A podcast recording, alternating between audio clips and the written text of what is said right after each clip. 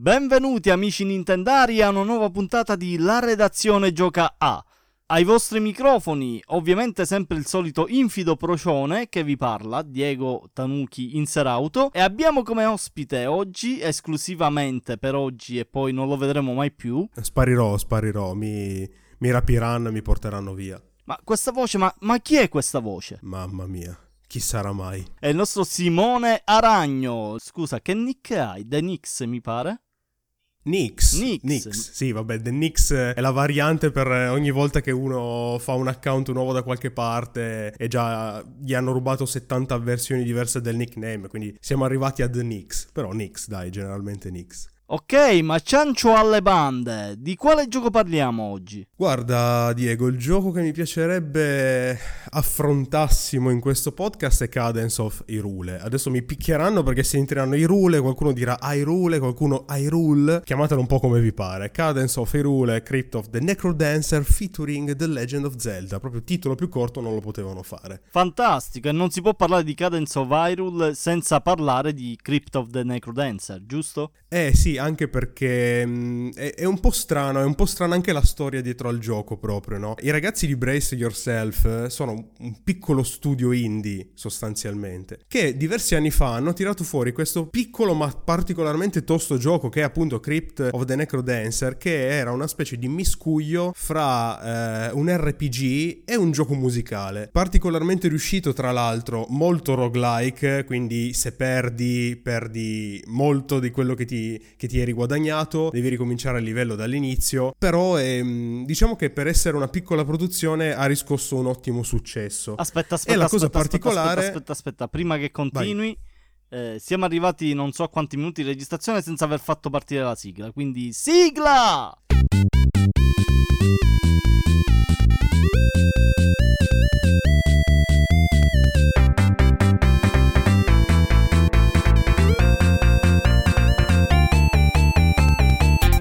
Perfetto. Cioè, abbiamo recuperato la sigla, quindi siamo pronti. No, quello che stavo dicendo è che è particolare il fatto che eh, Nintendo, che l- la conosciamo tutti benissimo, sappiamo quanto è attaccata alle sue IP, abbia commissionato una versione molto particolare di Crypt of the Necrodancer a uno studio indie che sostanzialmente ha prodotto solo quello di uno dei suoi marchi più famosi in assoluto, cioè gli ha dato Zelda in mano, che è una cosa stranissima che non si era mai vista prima da parte di Nintendo. Un conto è dare un gioco in mano a una grande software house con controllo molto attento e attivo da parte di Nintendo, ma che la stessa azienda desse eh, un, un, brand come Zelda, di, importante come Zelda, in mano a una piccola indie house è, stato, è stata una sorpresa veramente grande per tutti e poi il risultato insomma abbiamo visto che è venuto fuori un gioco veramente, veramente molto molto molto molto valido. Sì, tra l'altro la cosa strana è che Nintendo aveva già dato una prima avvisaglia di apertura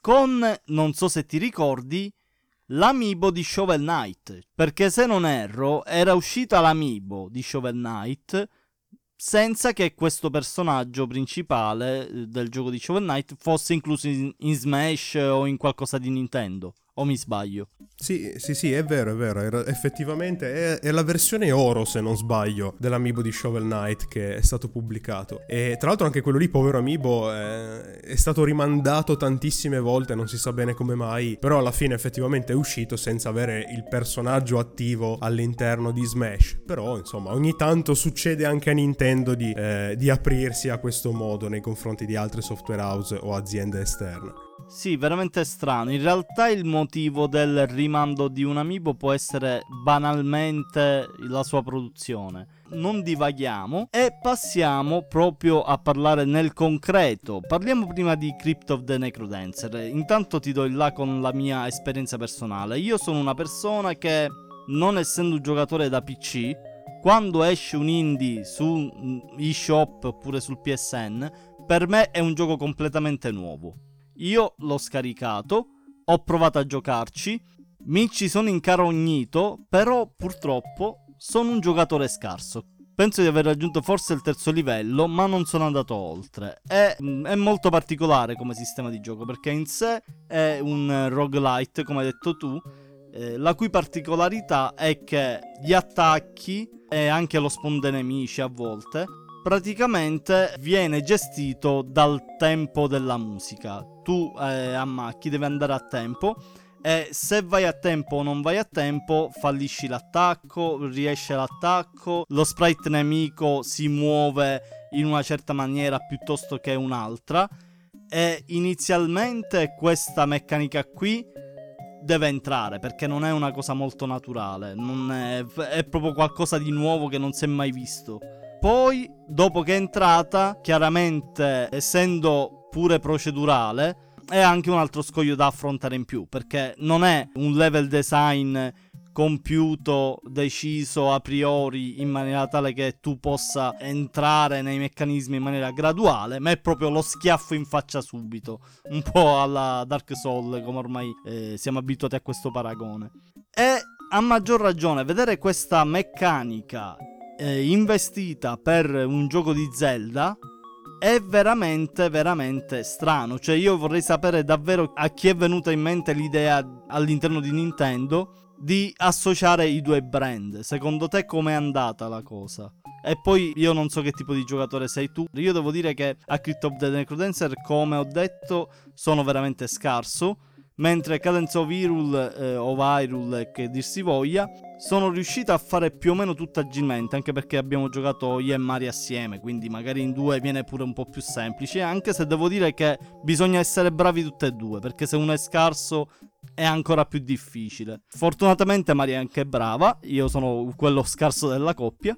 E quindi devo dire che Cadence of Hyrule o Hyrule, quel, come volete voi, non, si, non, abbiamo avuto particolarissime difficoltà, tranne l'ultimo dungeon. L'ultimo dungeon penso che ancora non l'abbiamo finito ed è veramente di una difficoltà mostruosa per noi, cioè de- devo resettare il cervello per riuscire a capire. Partiamo dal presupposto che adoro il fatto che ogni volta che diciamo cadence off, subito dopo non è che segue Hyrule, Hyrule, segue un Hyrule aperta parentesi, chiamatelo un po' come vi pare, chiusa parentesi, eh, che, che, è una cosa molto, molto, simpatica perché si riscontra poi uguale anche quando vai a parlare con le persone, no? quando parli con qualcuno e dici Hyrule, arriva uno, no, si dice Hyrule, arriva l'altro, no, si dice Hyrule, o diventa tutto un macello incredibile. Sì, guarda, io penso che prima di Breath of the Wild fosse ampiamente nell'accezione comune che si dicesse Hyrule e non Hyrule. Il problema è che ormai è Hyrule. Cioè, pure mh, mm, ormai prossima uscita, ma eh, forse quando uscirà questo podcast sarà già uscito, ovviamente.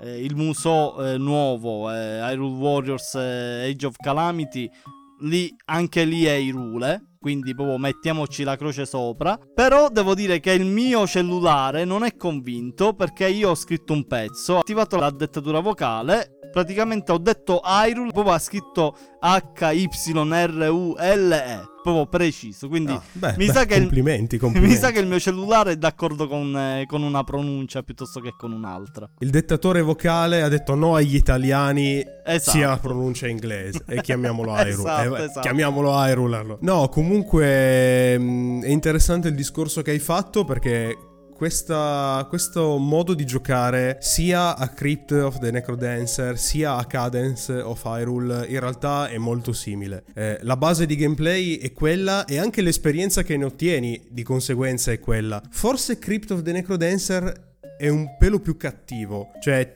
e parte subito già facendoti perdere con molta facilità. Forse in questo Cadence ha una curva di apprendimento un po' migliore, cioè questo non significa che sia peggiore come gioco, anzi in realtà è meglio perché dà il tempo a un giocatore che ci si impegna attivamente di imparare a gestire al meglio il gameplay, quindi se tu parti eh, e senti subito la frustrazione per quello che stai facendo, è molto facile che poco dopo tu prenderai quel gioco, lo metterai da parte e non ci giocherai mai più, d'altronde è una cosa che capita molto spesso però qui la curva di apprendimento in realtà è molto buona. Parti con tranquillità, ti spiega come devi giocare, alcune cose le devi capire tu, però mano a mano che vai avanti diventa sempre più complicato. Ora, io sono più un giocatore da RPG, JRPG, Tipolo- questa tipologia di giochi. Quindi Cadence che è un mistone e prima ancora Crypt of the Necrodancer diciamo che mi avevano, mi, mi avevano sia colpito per l'idea alla base che ho trovato molto valida ma fortunatamente, essendo anche un grande appassionato di musica, essendo una di quelle persone che eh, appena ha tre secondi di tempo libero si infila le cuffiette eh, e parte ad ascoltare centinaia di canzoni una dietro l'altra di qualsiasi genere, fortunatamente ho l'orecchio abbastanza abituato al ritmo, quindi una volta che tu riesci a connettere il cervello con le dita e sentire il ritmo non soltanto in testa ma anche nei movimenti,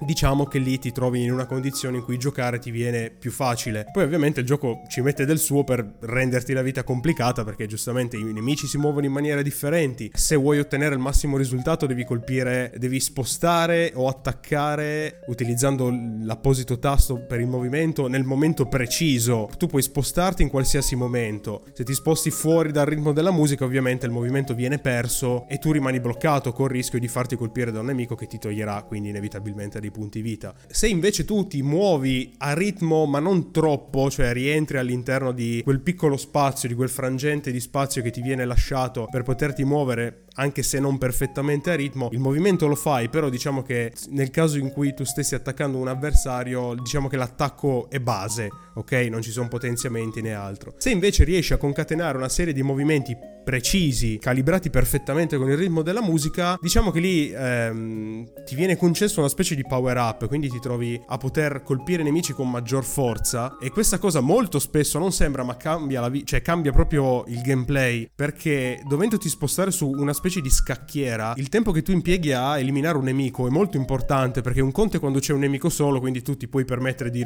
gironzolare intorno alla mappa fregandotene sostanzialmente del fatto che questo ti stia correndo dietro dicendo ti prego fermati che ti devo uccidere. Se invece eh, la mappa è piena di nemici diventa complicato perché cominciano a riempirti tutte le caselle in cui avresti dovuto spostarti tu. Se tu sei circondato e colpisci un avversario, quel turno per te passa, ma gli altri nemici che non hai colpito ti colpiscono e quindi tolgono tanti punti vita. Quindi è molto importante imparare a gestire per bene il tempo e i movimenti. E questa secondo me è una cosa molto molto interessante, molto ben riuscita di entrambe le produzioni. C'è da dire anche che secondo me il fattore più importante in realtà di, questo, di, di Cadence è proprio il fatto di essere ibridato con Zelda.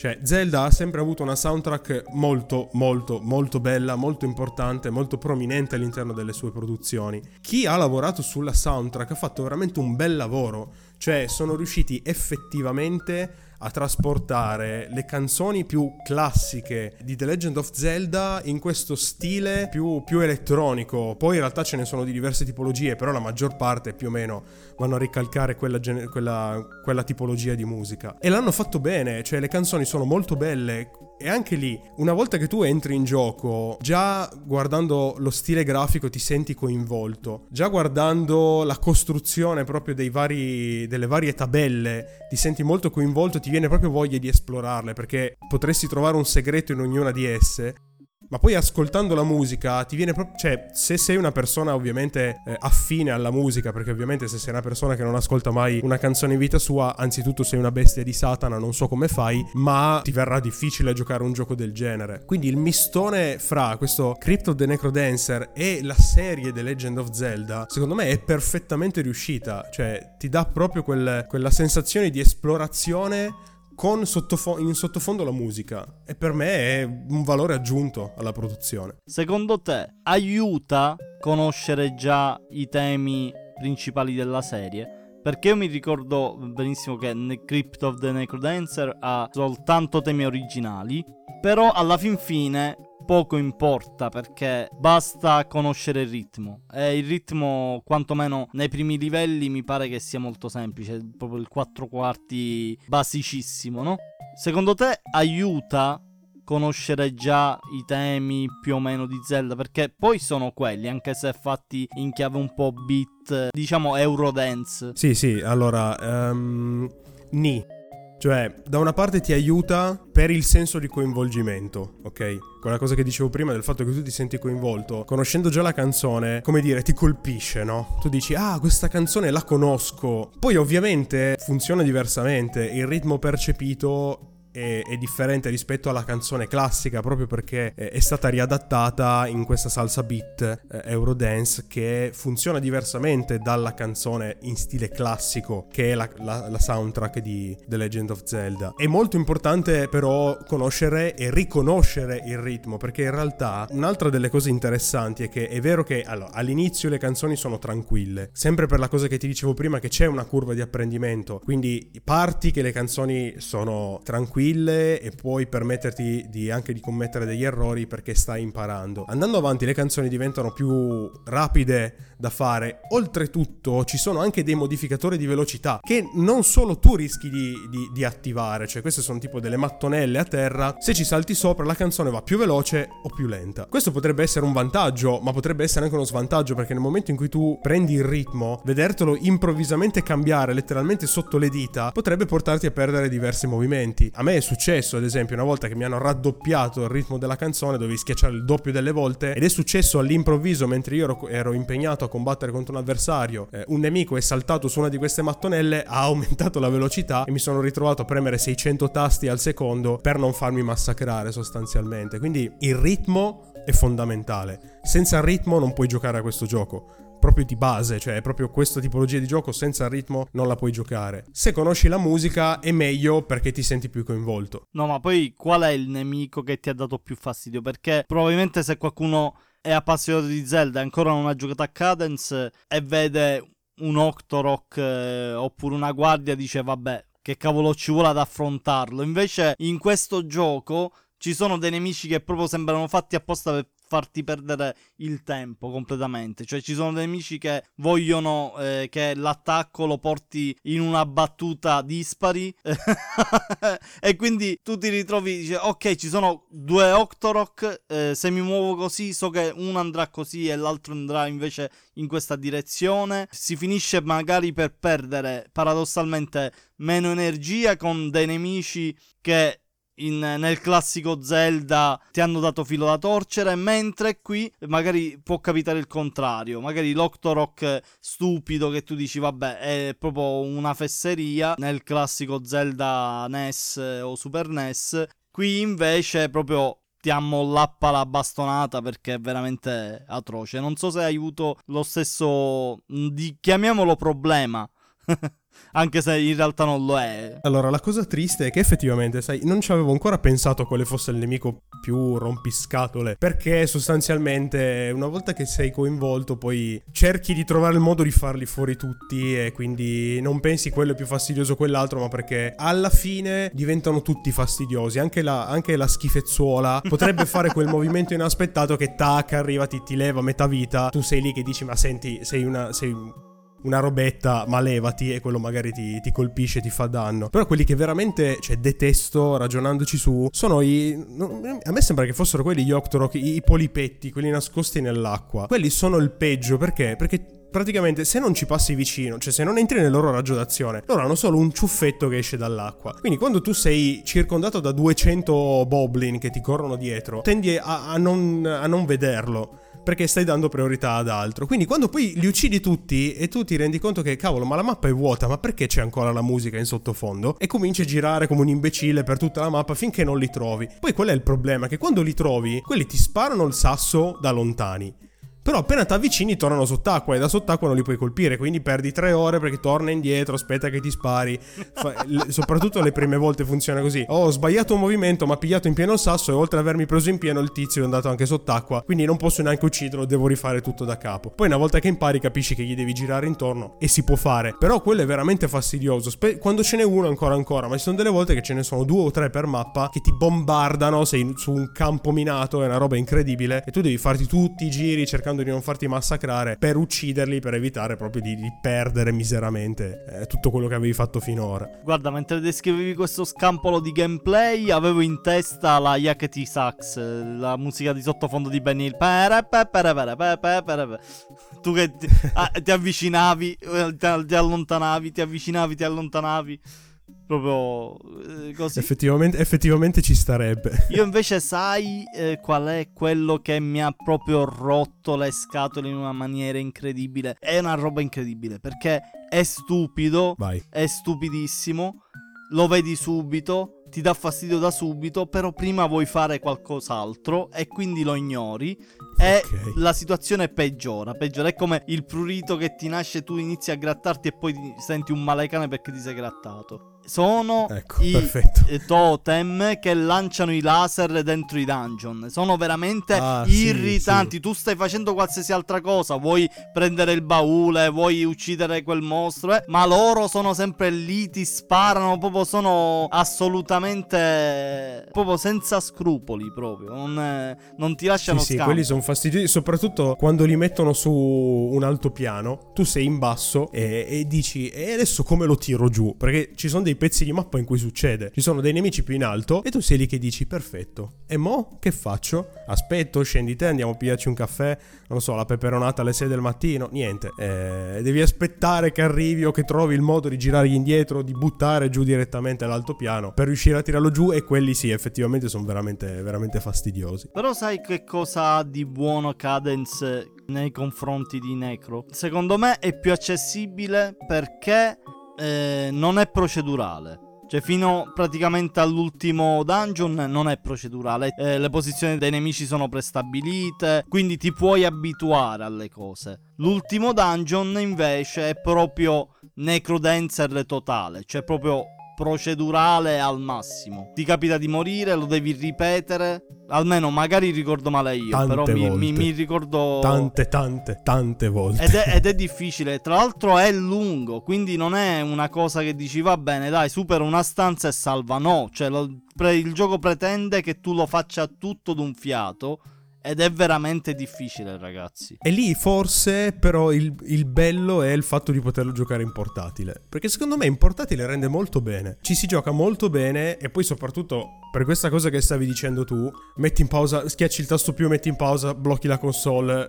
Prima di, prima di- di- di farti venire eh, un esaurimento nervoso e lanciarla direttamente giù dalla finestra, almeno hai il tempo di dire cacchio, fermiamoci che è meglio perché sennò finisce male. Perché nel dungeon finale tante volte ti viene... Poi lo giochi in questa cosa. modalità RTS, praticamente lo metti in pausa, guardi i nemici dove sono e inizi a progettare il percorso. Ah, non, mi, non mi stupirebbe trovare qualcuno che ha fatto effettivamente qualcosa del genere, eh. anche se ho notato soprattutto nei DLC, perché in realtà hanno aggiunto contenuto rispetto a quella che era l'offerta base ed è una cosa secondo me davvero ottima, anche perché se tu vai a comprare la copia fisica, che mi sembra che costi 30 euro per intenderci, quindi un prezzo budget, cioè un prezzo acce- accessibilissimo per un gioco con cui potresti giocare tantissime ore, hanno inserito dentro anche tante canzoni in più e i DLC sono già integrati nella versione su scheda. Tante canzoni in più, hanno aggiunto dei boss in più e hanno aggiunto poi anche tutta una parte dedicata allo Skull Kid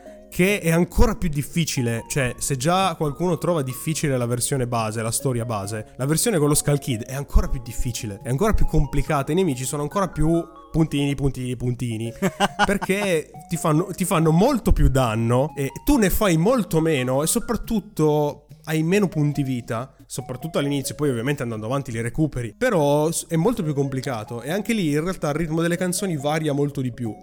Cioè lì hanno fatto proprio una roba molto più hardcore rispetto a Cadence of Hyrule base. E da una parte è molto bello, da un'altra parte, ripeto, se sei una persona che non ha mai ascoltato musica in vita sua, non giocarlo, non comprarlo perché non è assolutamente un gioco che può fare per te. Sai che mi era completamente sfuggito di mente il fatto che sono che c'è questo DLC. Cioè, quindi praticamente io lo devo andare a recuperare perché ho un problema fisiologico. Non so per quale motivo accade. Io tendo a mollare i giochi prima che finiscano. E eh, di solito succede poco prima che finiscano. Quindi è proprio da ritardo mentale, no? Quindi sei, cioè, sei una persona terribile. Ma, non, ma guarda, non è. Non lo faccio coscientemente. Arrivato a un certo punto, capita che eh, la vita si mette di mezzo. Quindi vuoi, non puoi più giocare per un lasso di tempo. Quando inizi a abbandonare un po' il gioco, piuttosto che riprendere quello, ne inizi un altro. Quindi penso di avere almeno una trentina, quarantina di giochi lasciati a metà così. Guarda, in realtà ti, ti- ti devo dire che sono una persona orrenda anch'io. Scusami se ti interrompo, ma effettivamente adesso io ti, prendo, io ti prendo in giro. Ma questa è la- esattamente la motivazione per la quale il mio backlog è sempre terrificantemente più lungo. Perché io inizio un gioco, lo gioco un bel po', poi lo metto lì. Cioè, ma in realtà io prima, a volte mi fermo anche prima della fine, capito? Cioè, almeno tu ci arrivi fino verso la fine. Io a volte mi fermo molto prima. Poi lo lascio lì perché? Perché io ho questa smania di provare tanta roba differente. Cioè, ho bisogno di esperienze differenti, no? E infatti, cioè, adesso dirò una cattiveria, ma l'unica cosa positiva del lockdown è stata che ho avuto il tempo e la, la, testa di mettermi lì a giocare un determinato gioco dall'inizio alla fine e sono riuscito a fare la stessa cosa con tanti giochi. E infatti lì il mio backlog fortunatamente si è assottigliato. Però ci sono un sacco di giochi tipo adesso ti faccio un esempio tra i più clamorosi. Assassin's Creed Odyssey io l'avevo comprato su Xbox l'ho giocato bello bello bello. A un certo punto non so perché mi è proprio cioè è come se schiacciassi un tasto. Mi è passata la voglia.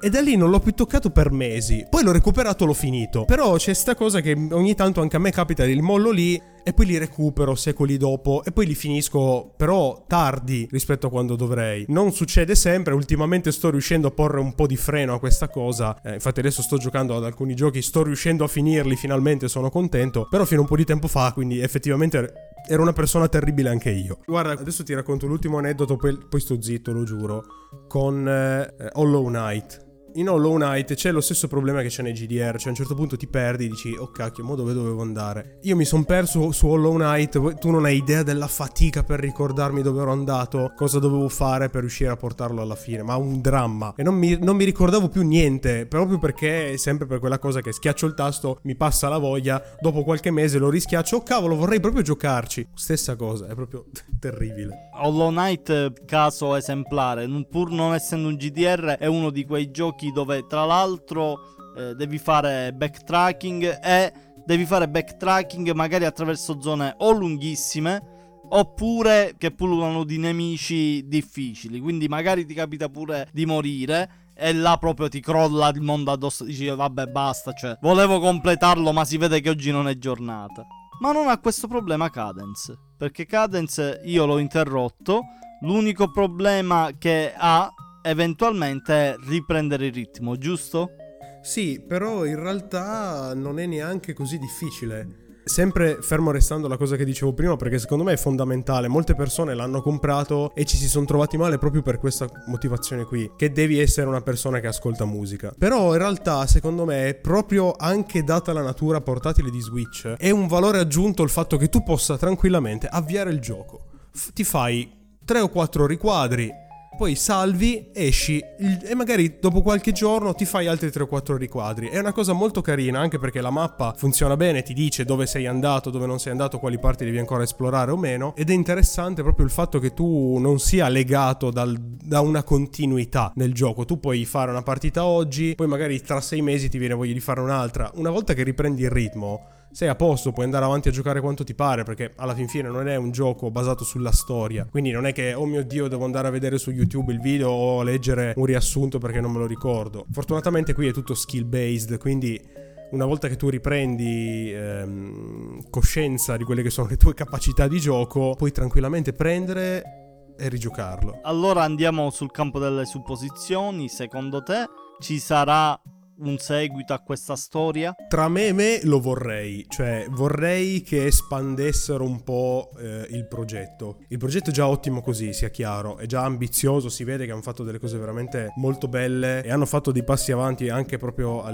proprio parlando di quality of life sul gameplay. Cioè, se dovessero mai tirare fuori un Crypt of the Necrodancer 2, sicuramente introdurre queste quality of life lo renderebbe molto più appetibile a quella tipologia di persone che non sono riuscite a giocare il primo. Quindi io lo vorrei. Secondo me non arriverà perché lo vedo più come un progetto unico però vorrei che Nintendo si impegnasse a fare cose del genere, cioè andare a prendere eh, magari impegni con software house anche indie, perché comunque non è che i Brace Yourself siano Bethesda per intenderci, sono una software house di dimensioni ridotte e soprattutto che sviluppano con un budget limitato. Vorrei che facessero queste cose più spesso, cioè vorrei che dessero più occasioni a delle software house indie di farsi conoscere producendo dei giochi di questa qualità, anche perché Nintendo lo sappiamo li controlla tutti, dedicati ai loro brand di maggior successo, cioè Cioè, il fatto che questo sia un Cadence of Hyrule, non uno Zelda, uno Zelda principale, non significa che non si senta, non si respiri eh, l'atmosfera tipica degli Zelda. Questo è un fattore molto positivo per la produzione, perché tu che sei super tipo me, io sono super appassionato di Zelda, cioè nell'enorme ramo di, t- di titoli, di serie Nintendo, quella a cui io sono più affezionato sicuramente, oltre a Xenoblade, è Zelda. Quindi anche se non è uno Zelda main, io ci ho giocato con un grandissimo piacere, sono stato molto contento di poterlo, di poterlo giocare e di vedere che effettivamente Nintendo si era impegnata in questa cosa. Vorrei continuassero a farlo, vorrei continuassero a proporre esperienze similari, magari differenti nel gameplay, con altre software house, misti tra altre IP e giochi completamente differenti come è accaduto con Cadence. Eh, speriamo in bene, incrociamo le dita e speriamo che Nintendo faccia una cosa del genere ancora in futuro. Come avrete capito dal minutaggio, questa è una puntata un po' spin-off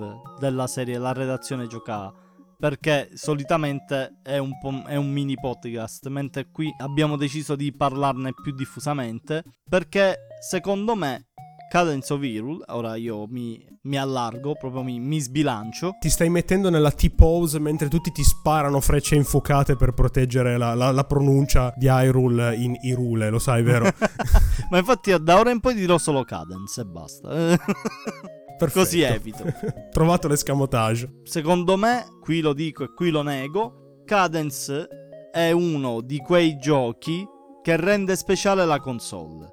Noi abbiamo l'abitudine di ricordare sempre i titoli più famosi, però ci sono dei titoli che sono un esclusivo appannaggio di quella console e forse quei titoli magari con gli anni cadono nel dimenticatoio, ma sono dei titoli che sono esistiti solo su quella console e che l'hanno resa speciale. Secondo me Cadence è di quella risma lì.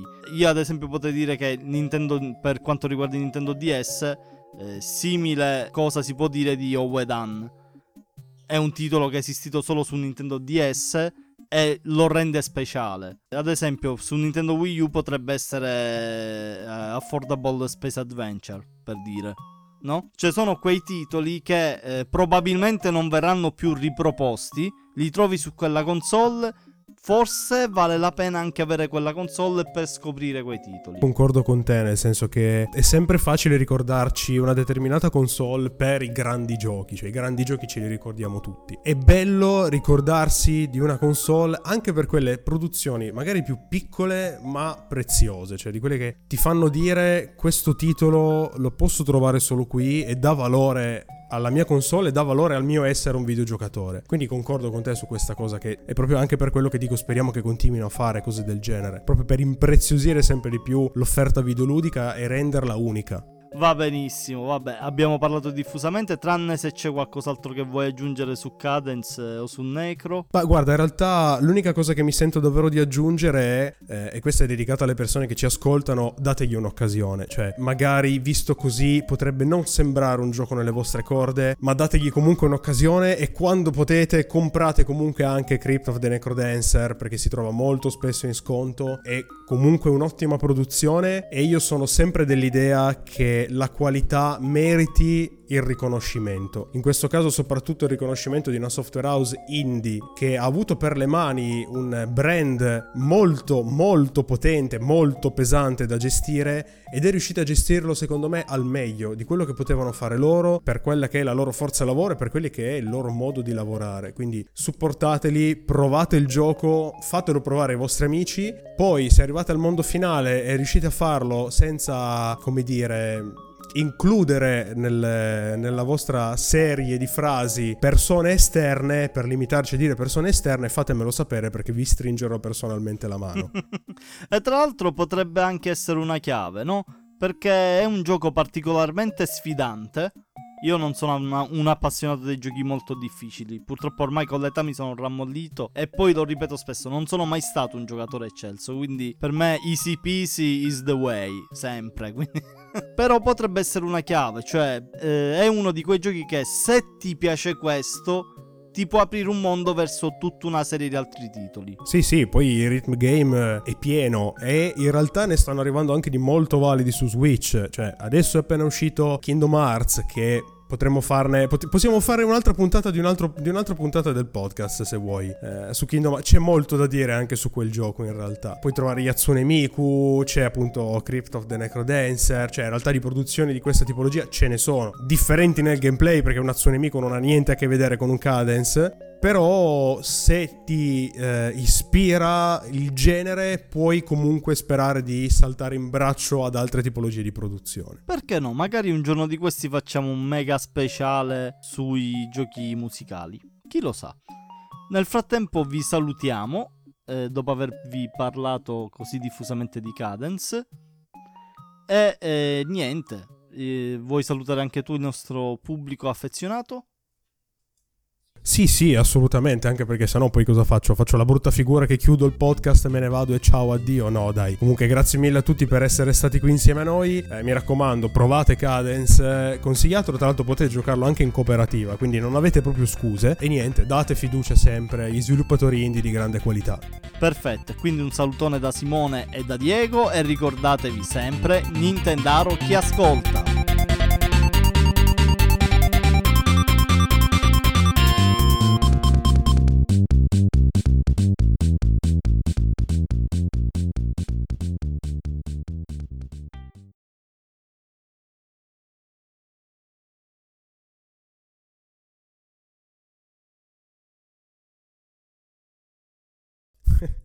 Cazzo, Eh, io sto guardando il minutaggio, cioè siamo 52 minuti e mezzo. Ma il bello è che io ho detto, dai, eh, registriamo il podcast, poi mi do una sciacquata, mi vesto di, di fretta e furia, devo andare al centro commerciale qua vicino perché volevo andare a vedere questa cazzo di poncio, no?